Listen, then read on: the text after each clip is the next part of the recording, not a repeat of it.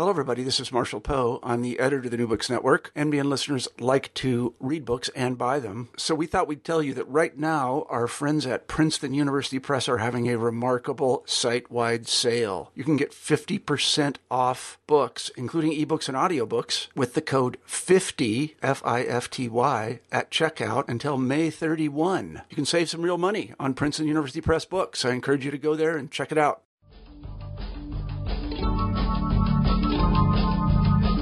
Hello, and welcome to New Books in Philosophy. My name is Robert Talisse. I host New Books in Philosophy with Carrie Figdor.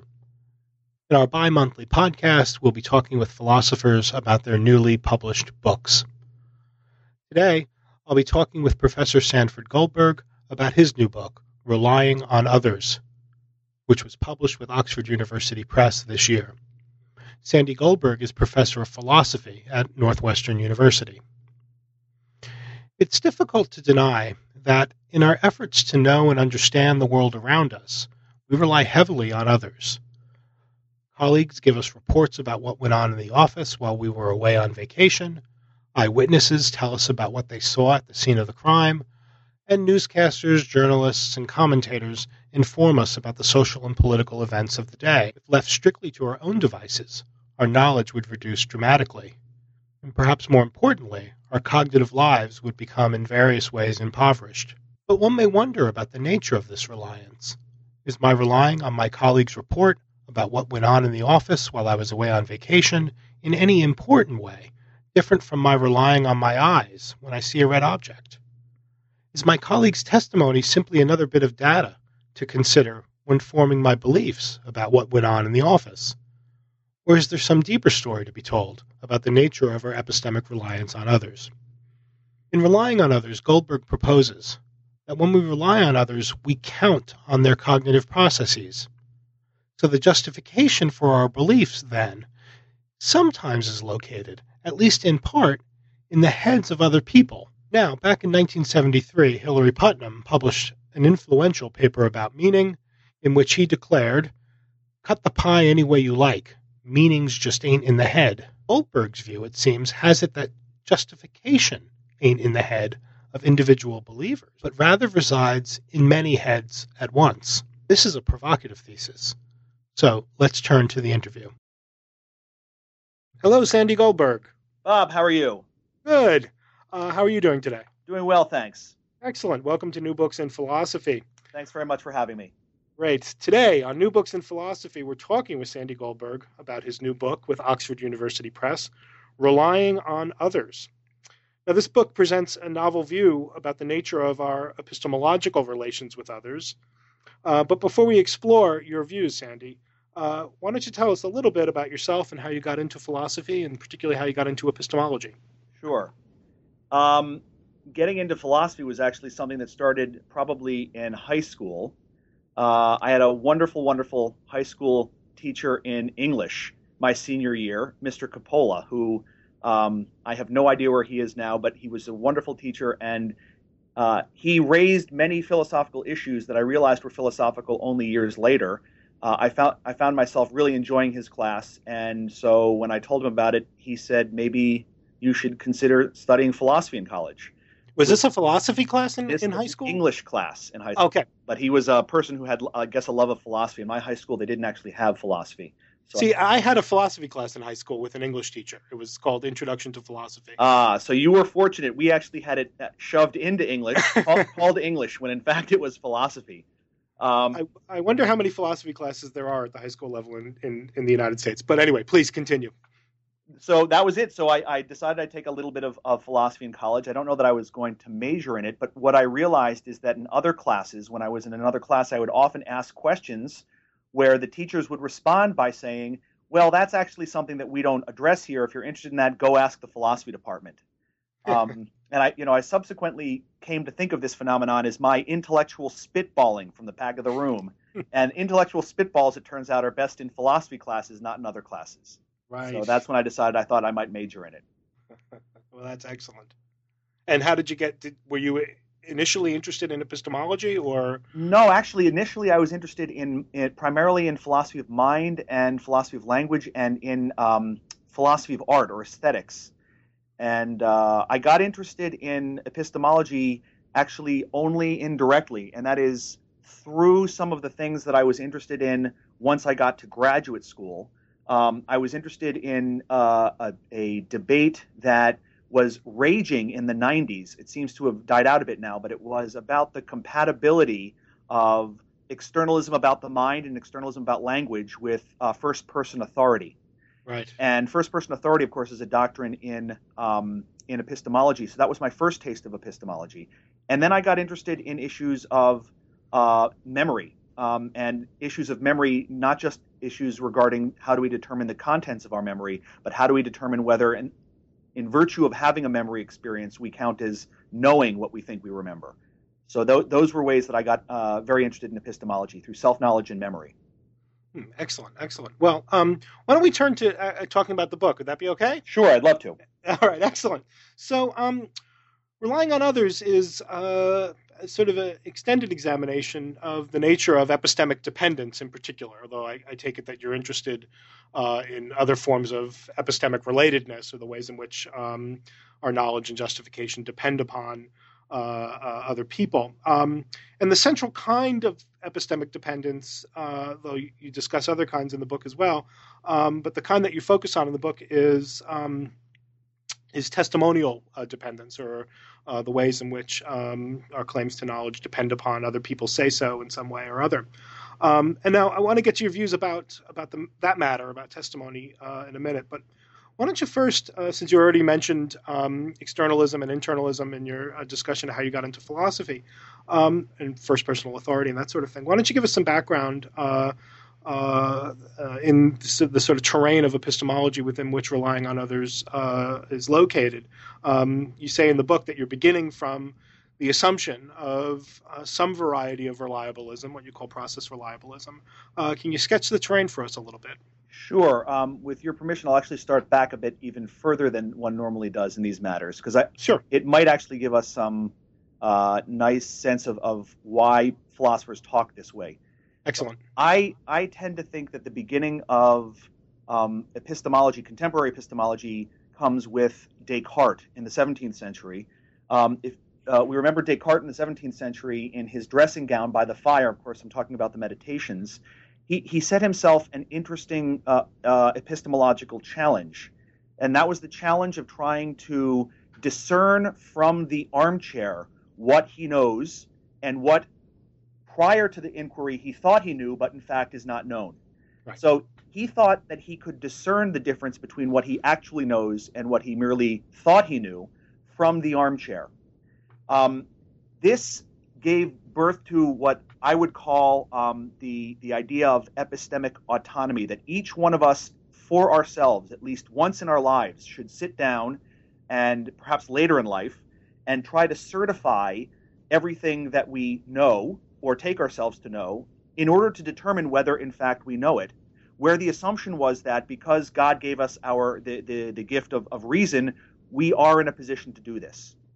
Right. I actually think this is the background to a lot of what we now discuss under these technical terms, internalism and externalism.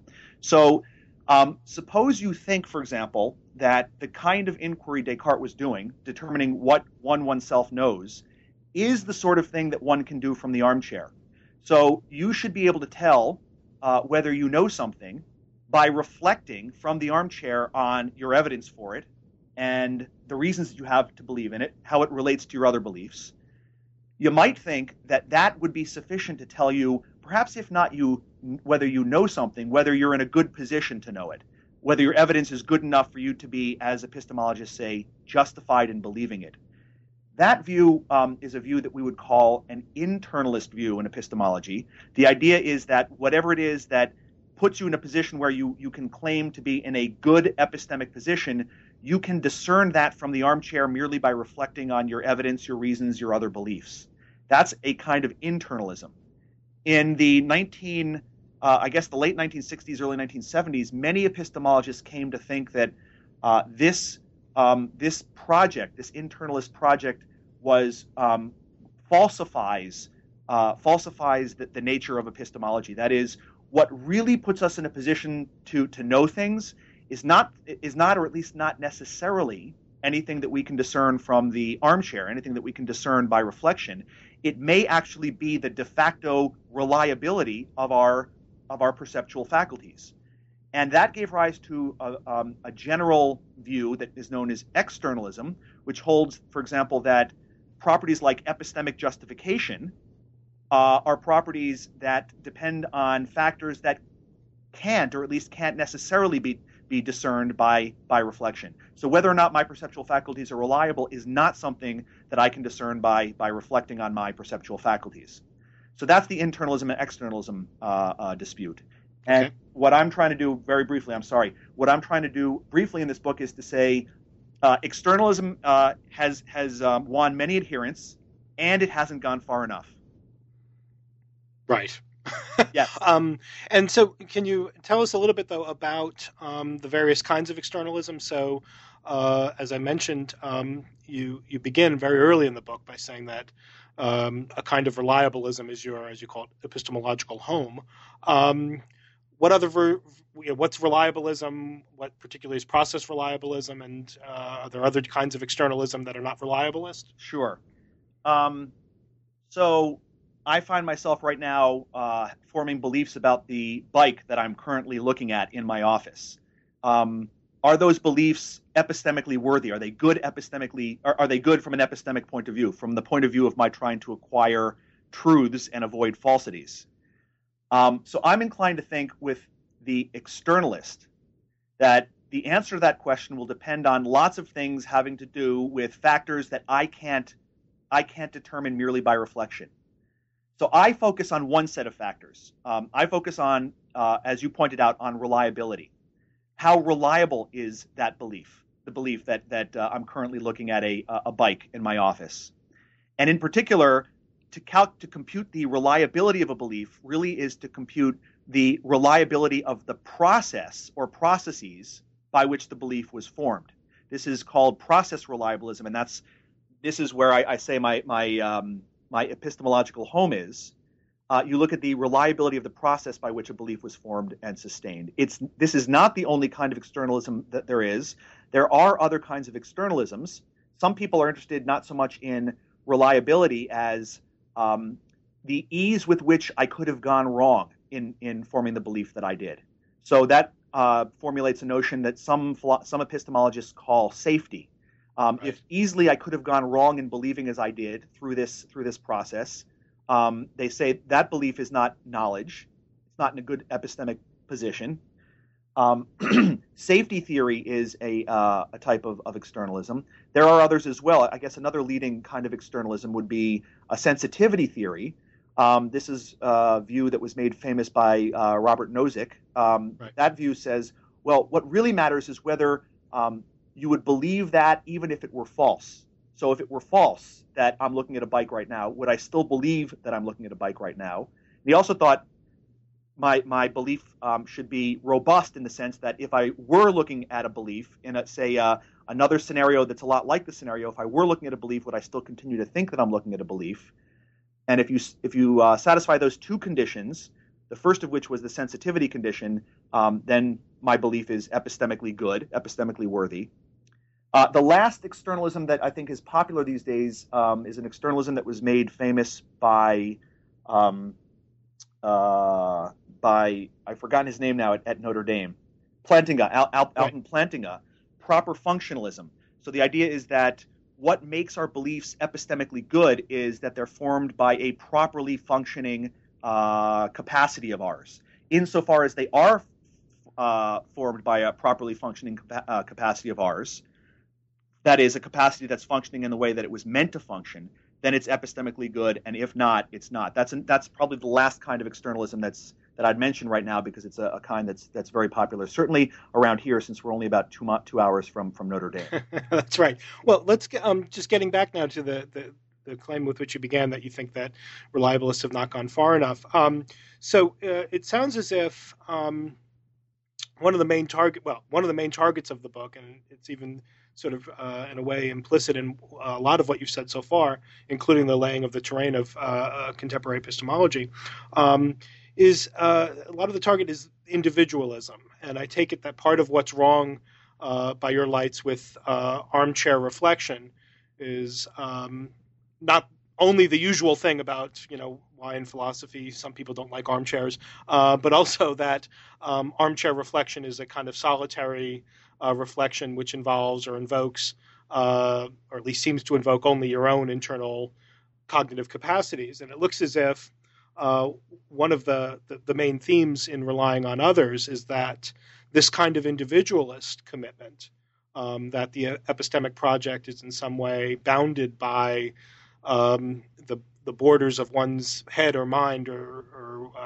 the limits of one's own faculties, that you want to reject this. That is, you want to socialize reliability in a way that makes it anti-individualistic. Does that seem right? That seems exactly right. Yes. Good. And in fact, you argue for you say in the book that your reader might find it surprising that you charge some of the leading social epistemologists with being too individualistic.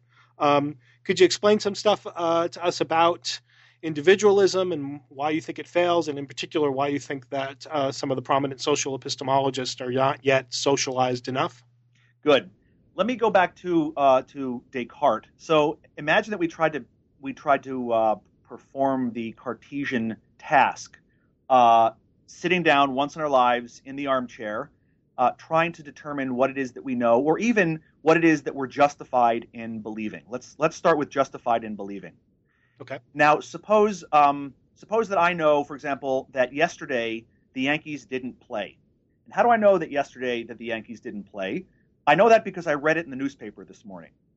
So now imagine that I'm trying to fulfill the Cartesian task of reflecting on this belief and figuring out whether I'm justified in believing it. What is my evidence for this belief? Well, things that I can call to mind perhaps are things having to do with the New York Times being a good newspaper, a reliable newspaper. And then I ask myself, well, how do I know that the New York Times is a good newspaper, reliable newspaper? Actually, that's something that I'm pretty confident part of my justification for believing that is that other people told me that it's a good newspaper, a reliable right. newspaper. Maybe there are times when the New York Times reports on something that I can check firsthand. This actually is not something that happens very often, but occasionally perhaps there are cases where I can check firsthand. But given that I'm not often in a position to check firsthand on what the New York Times tells me, because I love reading. For example, I love reading the sports section, and I'm rarely at those sports games. I love reading the international section, and I'm rarely abroad at the time that the Times is reporting on these things. And even when I am abroad, I'm not at the with the president of other countries, the prime minister of other countries. Oh no? No, it's true. Fair enough. So you ask yourself, how can I certify, merely sitting in my armchair, how can I certify in a particular case where I have relied on another person or another source, that the source is to be relied upon? So my impression is that that question is a very difficult question to answer. Many people do try to say, well, although you can't be certain about the New York Times, you can have lots of reasons that you yourself can appreciate that don't essentially depend on testimony for thinking that the New York Times is reliable or is to be, its word is to be taken.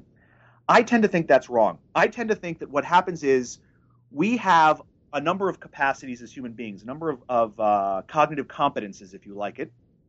And the competences that are the good ones are those that conduce to to true belief more often than to false belief.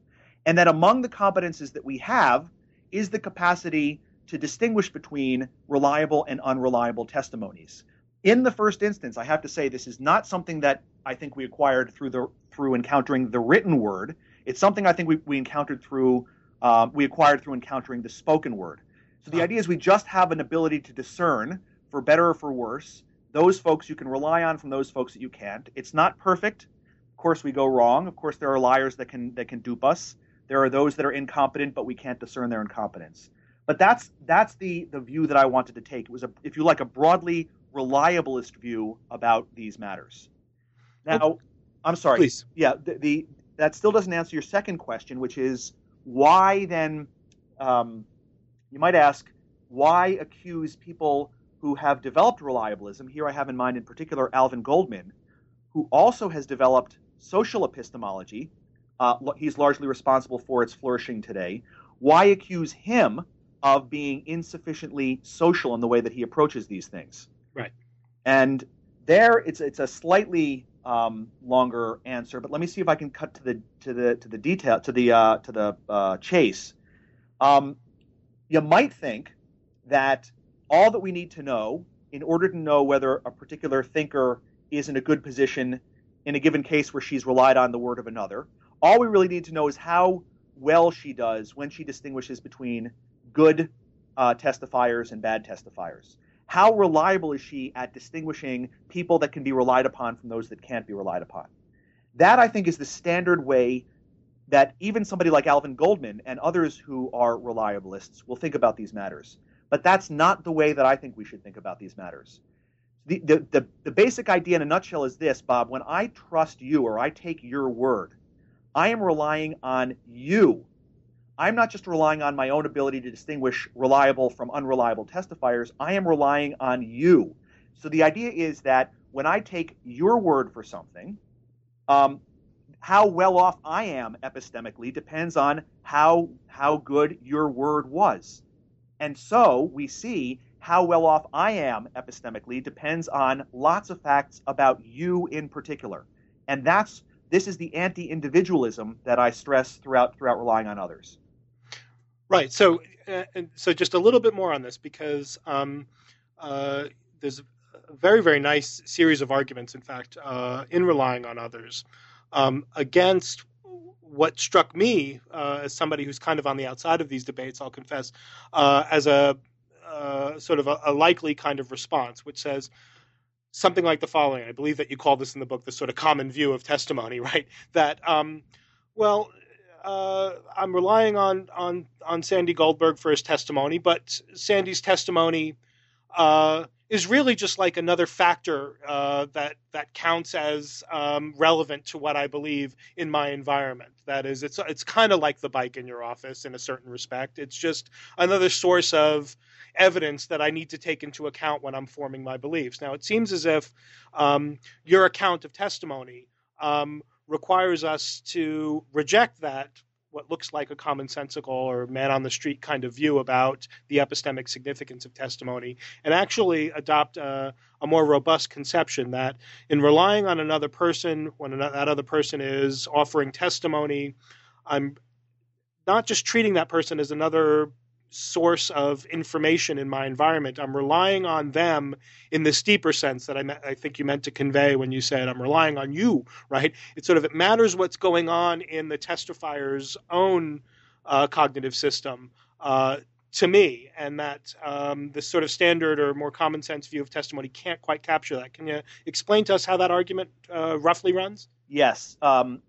This strikes me as probably the core of the book, if you like. Right. So here's one way you can think about testimony. You can think about testimony as a kind of evidence. So when someone tells you something, really what they're doing is they're providing evidence for you. Right. That strikes me as wrong, and wrong in a very interesting way. So consider the following analogy, or I'll argue that it's analogy. Suppose that you have a memory impression that you and I talked on the phone 3 weeks ago. Suppose that right now you have a very vivid memory impression that you and I talked on the phone 3 weeks ago. How should we as epistemologists think of your memory impression? Should we think that it's merely evidence from which you're going to draw an inference about our speaking on the phone 3 weeks ago? I want to suggest that that's the fundamentally wrong way to think about memory experiences. In remembering something, what you are doing essentially is relying on your past self. You're relying on yourself to have acquired information in a reliable fashion, and you're also relying on yourself to have acquired information. To have sustained that information in a robust and reliable way as well. So we should not think of memory impressions as evidence. We should rather think of memory impressions as the end of a process which started off at the point at which you acquired that information, and which at the end of which you're endorsing now having relied on the processes acting reliably throughout the entire period. So if that's the right way to think about memory, and I don't actually argue for that in the book, I assume it, and I assume it in part because my key audience here, I think, will be people who already think that that's the right way to think about memory, namely reliabilists and others. If that's the right way to think about memory, I want to suggest it's also the right way to think about testimony. That is, you're not just giving me evidence from which I'm inferring that what you say is true. I'm actually relying on you in precisely the same way, or at least in relevant respects the same way, as I rely on myself when I rely on my recollection of things. And just as if I had acquired the belief in a bizarre way, suppose I'm a big Yankees fan. Suppose I formed the belief last week that last year the Yankees won the World Series, and I formed that belief by wishful thinking, because alas they didn't win last year. Now imagine that I have a memory impression right now of the Yankees winning the World Series last year, where that impression is the result of a process that started out in wishful thinking. I want to say that in this case, I'm not justified in believing that the Yankees won the World Series last year, even though I have a memory impression of them winning it. And I don't, because I'm relying on my past self, and my past self let me down because I formed the belief through wishful thinking. In the same way, Bob, when I rely on you for news about what's going on at Vanderbilt or in Nashville, when I rely on you, I'm relying on you not to let me down. I'm relying on you to give me reliable information. If you let me down, that affects the goodness of my beliefs when I form them on the basis of what you say. You are not merely giving me evidence, because if you were merely giving me evidence, then assuming that I have reasons to think that evidence is good evidence, it wouldn't matter whether or not you're letting me down. As long as the evidence you're giving me is, from my perspective, good, I would count as having a justified belief. And that strikes me as wrong, because if you let me down, if you make things up, or if you are fundamentally incompetent, then even though I don't have reasons to think that you're incompetent or that you're letting me down, I think that affects the beliefs that I formed through trusting you.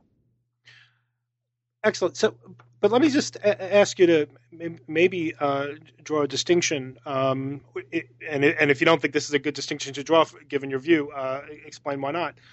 So the cases of letting, the testifier, I let you down, and in fact, the kinds of letting down that you've been emphasizing are these sort of culpable, I'm making things up, or I'm being careless. I take it, though, that your view wants to recognize that there are non-culpable forms of a testifier letting you down. That is, that I don't have to just be. I mean, there are more ways than me just being a liar or a dissembler and letting you down. It's also that in relying on me as the testifier, you are also dependent upon my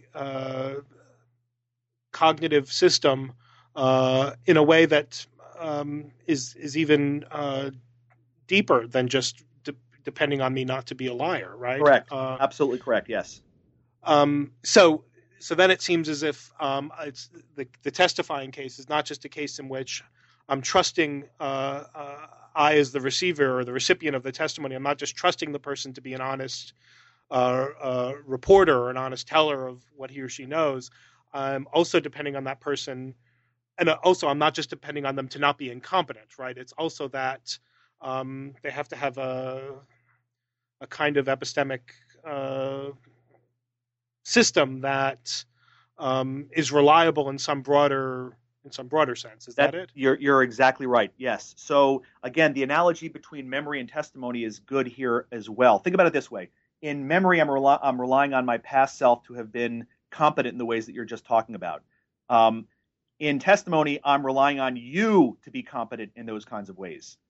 So I think that the analogy with memory actually is a really good one, and I think it works even to explain this part of things. Right. Excellent. So let's then turn to what you call in the book the extendedness hypothesis. Yeah. And this is this is the crux of the book. This is the main contention that you devote, in fact, a whole chapter to trying to deal with various likely critical responses. So the extendedness hypothesis, if I can just put it in a nutshell, at least try, and if I'm not getting it right, correct me. The extendedness hypothesis really just is the sort of more formal expression of what we've just been talking about with testimony and memory and the analogy between them.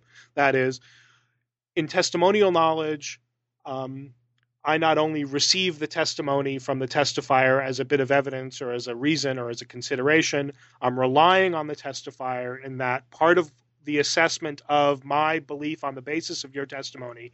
Part of that assessment has to include some assessment of the cognitive processes in the testifier, and that's the kind of reliance that you're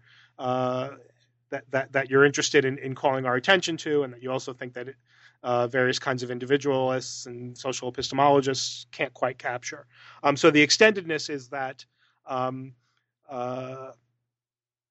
the story that we tell about my being justified in my belief on the basis of your testimony has to include some account of the testifier's cognitive processes. That's exactly right. Yes, that's okay. Very well put. Great. So you devote a full chapter to you realize that this is going to sound contentious and might even sound to some readers as ripe for a reductio of some sort or another. So you devote a full chapter to responding to likely objections. And I wonder if you can you don't have to run through. I think there's 6 objections. I'm not asking you to run through all of them, but could you say some things about what you think are the likely critical responses to the extendedness hypothesis and why you don't think that they succeed? Yes. With your permission, I'll answer a question that you didn't ask first, though, which is why think that what is the point of endorsing that extendedness hypothesis? Because I think it'll help when I can raise objections and try to give you my answers to them. Good. To have that in mind. So think the fundamental question here is, what is the process by which we form our beliefs? Now, if you take as your paradigmatic case perception, think about the causal sequence that eventuates in your forming a perceptual belief. It starts, let's assume, this is obviously very simplistic, but assume it's a vision-based belief. So light reflects off the surface of an object. That light hits your retina. Your retina is irradiated. There's what we call with technical language, the snap, crackle, pop of cognition. And all of a sudden you have a belief that there's a bicycle in front of you. Question, what part of that causal sequence is the belief-forming process? Here's a natural answer to that. The belief-forming process itself starts at the point at which your retinas are irradiated, includes all the snap, crackle, pop of cognition, and, if you like, terminates at the point at which you form the belief.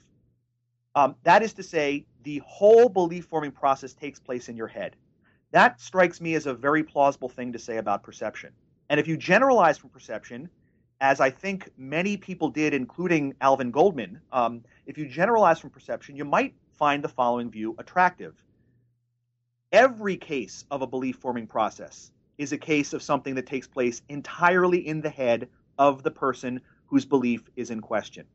What I'm doing in the book is I'm challenging that. That's the extendedness hypothesis. The extendedness hypothesis says that natural view is false, in particular in testimony cases, in the way that you suggested. In testimony cases, my belief-forming process, the process that eventuates in my forming of the belief that I do, includes cognitive processing going on in your head. And this is why I not only believe, but actually have good evidence to think that this view is very, very controversial. Namely, I've had about 15 of my friends tell me they think I'm obviously wrong. So I recognize that this is controversial. That, in any case, is that's the extendedness hypothesis. Objections. There are a variety of objections. One objection would be this. Look, belief-forming processes are what psychologists tell us are the belief-forming processes. And to the best of our knowledge, psychologists don't talk about belief-forming processes that take place in 2 heads. They talk about belief-forming processes that take place in 1. Right. The response that I want to give to that is that I don't think that anything that I say in the book requires that we go to the psychologist and tell them that they're wrong. So all that I'm saying is that if our interest is in epistemology, that is, assessing how well we're forming our beliefs from the perspective of trying to acquire true beliefs and avoiding false ones, if that's our perspective, then we have every reason in the world to think that belief-forming processes are extended in the way I'm suggesting. But that needn't say that from the perspective of psychology, they have to be seen as extended. I'll leave it to the psychologists and the philosophers of psychology to tell us whether they need to be thought of as extended. So I don't think that objection works. Another objection is this. Look, we care a lot about behaving in a responsible fashion. A special case of that is we care a lot about forming beliefs in a responsible fashion. But surely, if you are a bad testifier and the badness of your testimony is something that no responsible hearer would be able to discern in your testimony, that is, you look sincere and competent to even the most discerning eye, it's not a mark against the hearer or the hearer's responsibility that she accepts what you've said in a case where you behaved irresponsibly. So if you think that epistemology should recognize or should be based on considerations of epistemic responsibility, it looks like nothing that goes on in your mind is going to affect anything that goes on in my mind. That's an objection that I call the objection from responsibility. Right. And that may be the single most cited objection that I've heard if my friends are to be trusted to the view. And I guess I'm not so moved by this because there is a lot that we do in forming beliefs that is not under our control at all. When I form perceptual beliefs, those beliefs are not under my control. When I form beliefs about what you've just told me, those beliefs are not under my control. They're near automatic they're nearly automatically formed. So on the assumption that responsibility goes together with issues of control, it seems as though an awful lot of our mental lives, even the mental lives of us as individuals, is not something that's under our control. Hence, it's not obvious what kind of responsibility we have for forming those beliefs. So go ahead.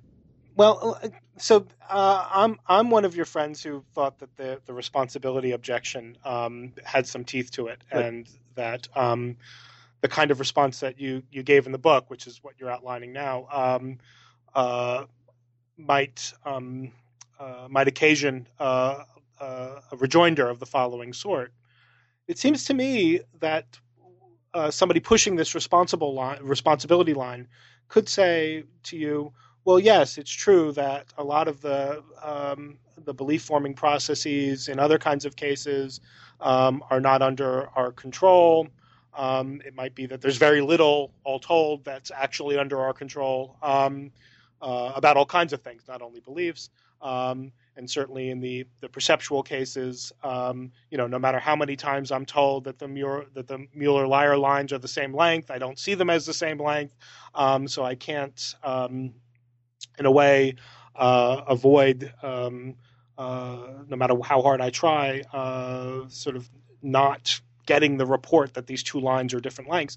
But these seem to be cases, or you seem to fix in your response on cases of sort of what we might call direct control. But isn't there another kind of control that I take it that people who are responsibilists in epistemology are more interested in?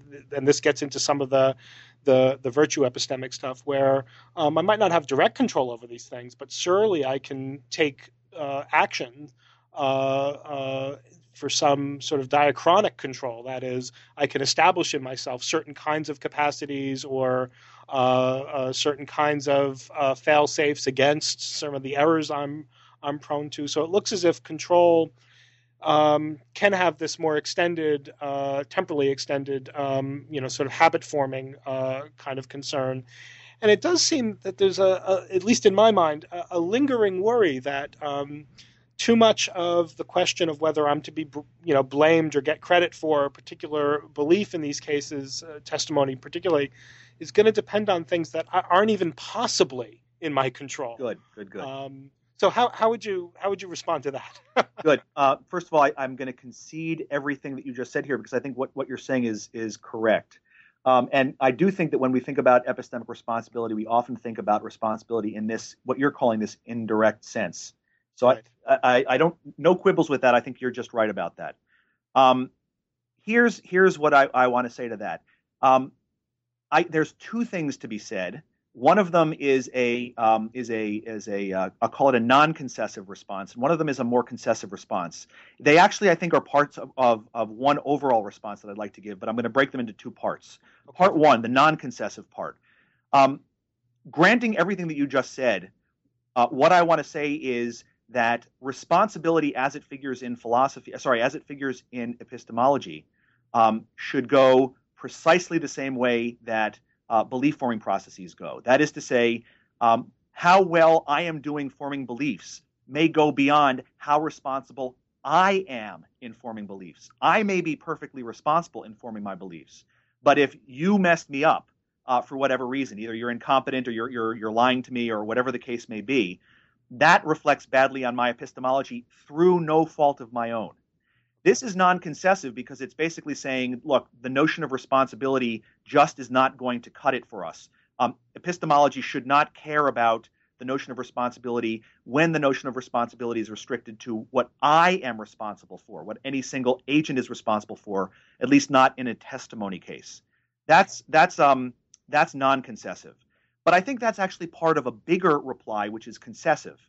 Suppose you think that epistemology should be sensitive to considerations of responsibility, then I say socialize responsibility. And we should have a social conception of the virtues, at least those virtues that are implicated in beliefs that are formed through our relying on others. And in fact, in work subsequent to this book, in a paper that I gave in Bled and subsequently published in Acta Analytica, I tried to argue that if you want a virtue theory, I'm not a big fan of virtue theory, but if you do want a virtue theory, then the proper lesson from testimony is that certain virtues are social virtues. And one of the effects of a virtue being social is that whether or not I have my own epistemic house in order, that is to say, from the skin in, I did everything right, often is not going to determine whether those social virtues are in play, because it's going to determine, it's going to depend on the cooperation of other people as well, those in my community. So, okay, well, I like the sketching of the broader view, this more concessive view. Is this something that you could see yourself endorsing, or do you? I mean, one of the worries about virtue theoretic accounts in general, not just in epistemology, but all over the places that they, in ethics particularly, and in political theory, is that they do have a kind of, so they have this feature, you know, we talk about the virtue at the level of the social. We talk about the sort of the justice of the city before we can talk about the justice of any particular individual or any particular act. And then it looks as if it's really hard to hold anybody responsible for anything because there's always this it's the system that failed, not me in any particular case. So, are you keen to endorse this sort of thing, or are you just saying that this is a possible way to go? The latter. Yeah, I'm not a big fan of virtue theory in epistemology. I don't quite know enough about virtue theory in ethics or in the political realm to say, but I basically was saying if I were virtue theory. A virtue theorist. This is what I would say. I, for reasons that we don't have to get into, I'm not a virtue theorist. Right. Well, can we move then to sort of the discussion in Chapter 6 of what you call coverage reliability? Before we get there, Bob, I'm sorry. Oh, sure. Can I just make one last comment? Because you said something that strikes me as intriguing, and I just want to follow up. Sure. And I think it can be raised even if one isn't a virtue theorist, and that is the worry that you gave to virtue theory, but might be a worry for everyone, is once you go social, is there any blaming any one particular person for what's going on? And actually, I think the answer is still yes. And I hope I can get your agreement on this, that it should be yes, and happily it is yes. It's simply this. We're each responsible for a part. The speaker is responsible for the testimony. She asserts something, and she can assert properly or improperly. If she asserts improperly, she is to be blamed. I, as the recipient of the testimony or of the assertion, I am the one that ultimately consumes it. maybe I did so in an irresponsible fashion. Maybe you gave all the reasons to think that you were an unreliable guy with respect to whether the Yankees won last night, and yet I still believed you. That would be on me. So I do think even after one goes in for a social epistemology, there still is room for blaming individual people, or at least ascribing credit and blame or responsibility to individuals. Even in cases where the account that one would give of me letting you down, let's imagine a case in which I'm the testifier, you're the recipient or the consumer of the testimony, I let you down in some way or other. And what would you say in the case where the story that we have to tell about my letting you down is a story that seems to absolve me of culpability? That is, I let you down not because I was trying to deceive you or was not being careful with my observations, or I didn't, I lied to you or wasn't reading the right newspapers, but my testimony wound up being misleading or unreliable for reasons that have to do with what is going on in the minds of all kinds of other people. I mean, let me just sort of raise this as a broader kind of concern. So the book seems to rely or seems to be most interested in these sort of two-person cases. There's a testifier and a recipient or consumer of the testimony, and the thesis, I take it, is that whether the receiver of the testimony or the recipient of the testimony winds up having knowledge or having at least justified belief has to do with an assessment of what's going on in the mind of the person who testified. But I wonder, this is maybe just be another way of stating the kind of the leakage issue or the proliferation issue. Things start looking much more complicated once we start realizing that, once we start introducing into the cases that for any particular testifier, part of the story of the reliability of that testimony is going to depend upon assessments of all kinds of other minds. Isn't that right? Yes, that is correct. That is absolutely correct. And again, it could be a very difficult matter to suss out who is responsible for what. The other thing that I would say is the word responsible, I mean, you're reminding me, the word responsible and its ilk, responsibility, culpability, they have a life of their own that you're more familiar with than I am. And in epistemology, when I use the term responsibility, I have in mind not just this notion of has the person behaved in an upstanding fashion, but also you would be responsible for the less than fully happy epistemic position of my belief when you testify badly, even if it's through no fault of your own. You happen to rely on a newspaper that is unbeknownst to you or to anyone is unreliable. That's still, when I use the word responsibility, I use it even in that connection. What right. That suggests to me is that I don't think I'm using the notion of responsibility as it's often used in ethics and in political philosophy. And I have to confess to you, I'm not sure that's the happiest word to use. Right. I don't quite know what the word is there. Right, because in some cases it looks as if the sort of normative connotations are being downplayed. Might be too strong a word, but you're not meaning to take on board all the cognitive implications. Where to assign responsibility to an agent, either an epistemic agent or an agent of some other sort, usually is to bring along all of the moral assessment baggage. Right. And that I think your point is well taken there. That I think my use of that term can be misleading. Okay. Well, can we go on to chapter 6? Please. Is that okay? Okay. So the 6th chapter of Relying on Others is devoted to an analysis of beliefs that are formed through the kind of epistemic reliance that you call in the book actually sort of coverage reliability. That is, that you're relying on your community to have the right kind of, I guess for lack of a better term, coverage and have reliable coverage of sort of what's going on in the world. And the discussion is driven by a concern with beliefs that have the following form. If that were true, I would have heard about it by now. And I'm a political philosopher, so I actually have a special interest in these kinds of beliefs where, we get reports that, Sarah Palin didn't know that Africa was a continent and these sorts of things. They wind up...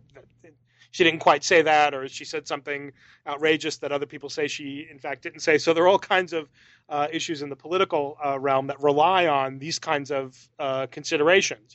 If that really happened that way, surely it would have been in the New York Times. It wasn't in the New York Times, so it didn't happen that way.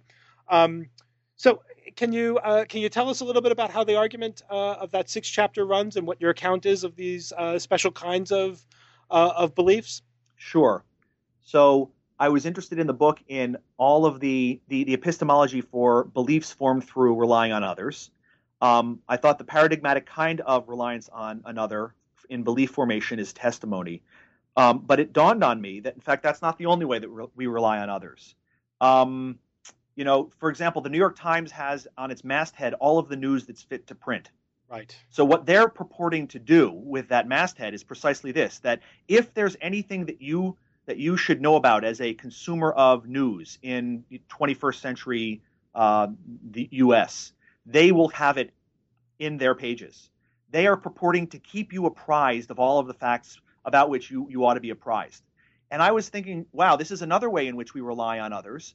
And in particular, we reason in precisely the way that you reasoned earlier, often. So if I asked you, did they ever find weapons of mass destruction in Iraq? You might say, no, they didn't. And then I'd say, well, Bob, how do you know that? You haven't been to Iraq. Right. And you might reply, well, if they had, I would have heard about it by now. So it's this kind of reliance on others that I wanted to try to understand. Actually, I wanted to try to understand the epistemology of it. I should say, independently of this, I think it's really an interesting question, and it's actually a question in what one of my colleagues, I forgot who this was, called epistemic engineering. How Right. can we engineer our communities so that all of the information that we need, whether in our professional lives or perhaps our private lives, is there when we need it? How can we organize our communities in such a way that we have that come to pass? That's an interesting question. I assume, actually, believe it or not, from my few interactions with folks here in the business school at Northwestern at Kellogg, I actually think that there are people in business schools that think about this because they look at the flow of information in businesses. And Right. it would be great for business to be such that all of the information that, you know, the decision makers need is there at their fingertips when they need it. Right, and there's a standard analysis of what markets are that that tries to define markets in terms of a kind of information system. Good. Yeah. So I think that there's a lot to be thought about here. What I was the point that I made in the book was that this kind of belief requires a different epistemic treatment from the kind of belief that we form through testimony. So it's a different kind of reliance. And what I suggested is that these beliefs should be seen, unlike testimonial beliefs, I think these beliefs should be seen as inferential beliefs. That is, they're beliefs that we form on the basis of going through a certain inference. One of the premises is, if that were true, I would have heard about it by now. I haven't heard about it, therefore it's not true. So that was the upshot in the book. I wanted to try to come up with an argument for thinking that this is unlike the case of testimony, and that the best way to think about this is as an inferential belief.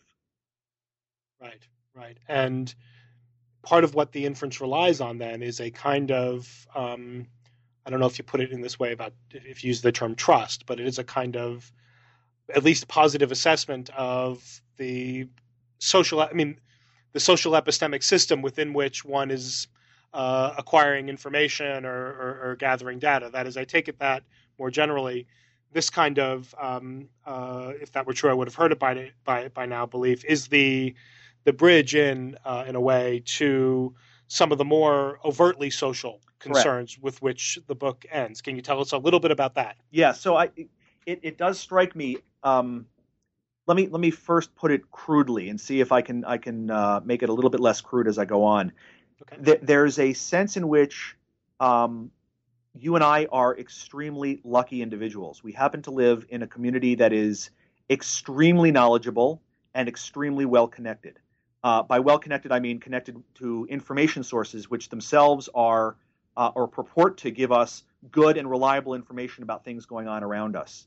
You could easily imagine growing up in a community where neither one of those things hold. Either it's impoverished when it comes to knowledge. There's not a lot of knowledge in the community. You can imagine there aren't a lot of if there's not a lot of wealth, there's not a lot of ways to connect with information sources beyond the old-fashioned ways, talking to people, maybe calling people on the phone.